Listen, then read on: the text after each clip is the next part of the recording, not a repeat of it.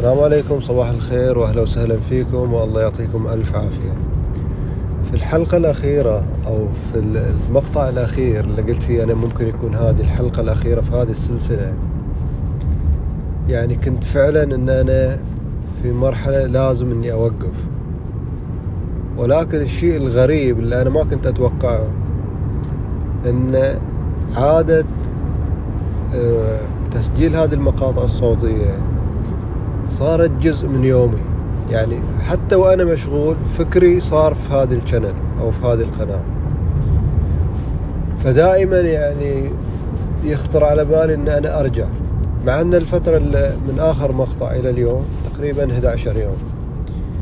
ولكن أنا فعلا يعني أحس أن تكونت علاقة بيني وبينكم وأن أنا محتاج أن أرجع إلى ال channel هذه في كل وقت.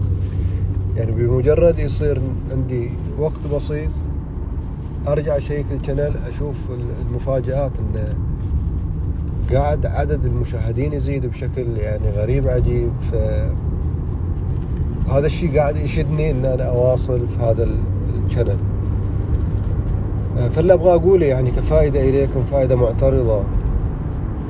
إن العادة لما تتشكل بتصير جزء من حياة الشخص تصير جزء من يومه. فالواحد يحس إن في ارتباط وارتباط قوي بينه وبين العادة. يعني في البداية صحيح إن العادة تكون شيء غير مرغوب فيه في جدولك وتحس إن هذا الشيء ثقيل عليك وإن أنت بصعوبة تحاول تدخله في الجدول. وبين كل فترة يمكن تنساه. ولكن يوم إنه يتشكل عن جد عن جد شيء عجيب غريب إن الواحد ما يقدر يتخلص منه بكل سهولة. حتى وانت تبغى تتخلص منه في شيء داخل يقول لك نبغى نواصل إحنا هذا الطريق. وهذا الكلام طبعا ينطبق إحنا كنا نعتقد يعني أو كان واضح بالنسبة الينا في العادات السلبية.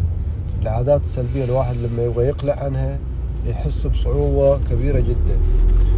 وفي تصور إن هذا الشيء مرتبط بالعادات السلبية أو العادات السيئة. ولكن أثبتت التجارب وأثبتت يعني الملاحظات إن حتى العادات الإيجابية الواحد لما تصير جزء من يومه مو بالسهولة الواحد يتخلص من العادات الإيجابية. فالواحد أو دائما كنت أقرأ في الكتب وأشوف في المحاضرات إن أنت بما مضمونه وما معناه اتعب أو تعب نفسك في بناء عادات جيدة وهذه العادات راح تكون وسيلة إنها تصنع لك حياة طيبة في المستقبل.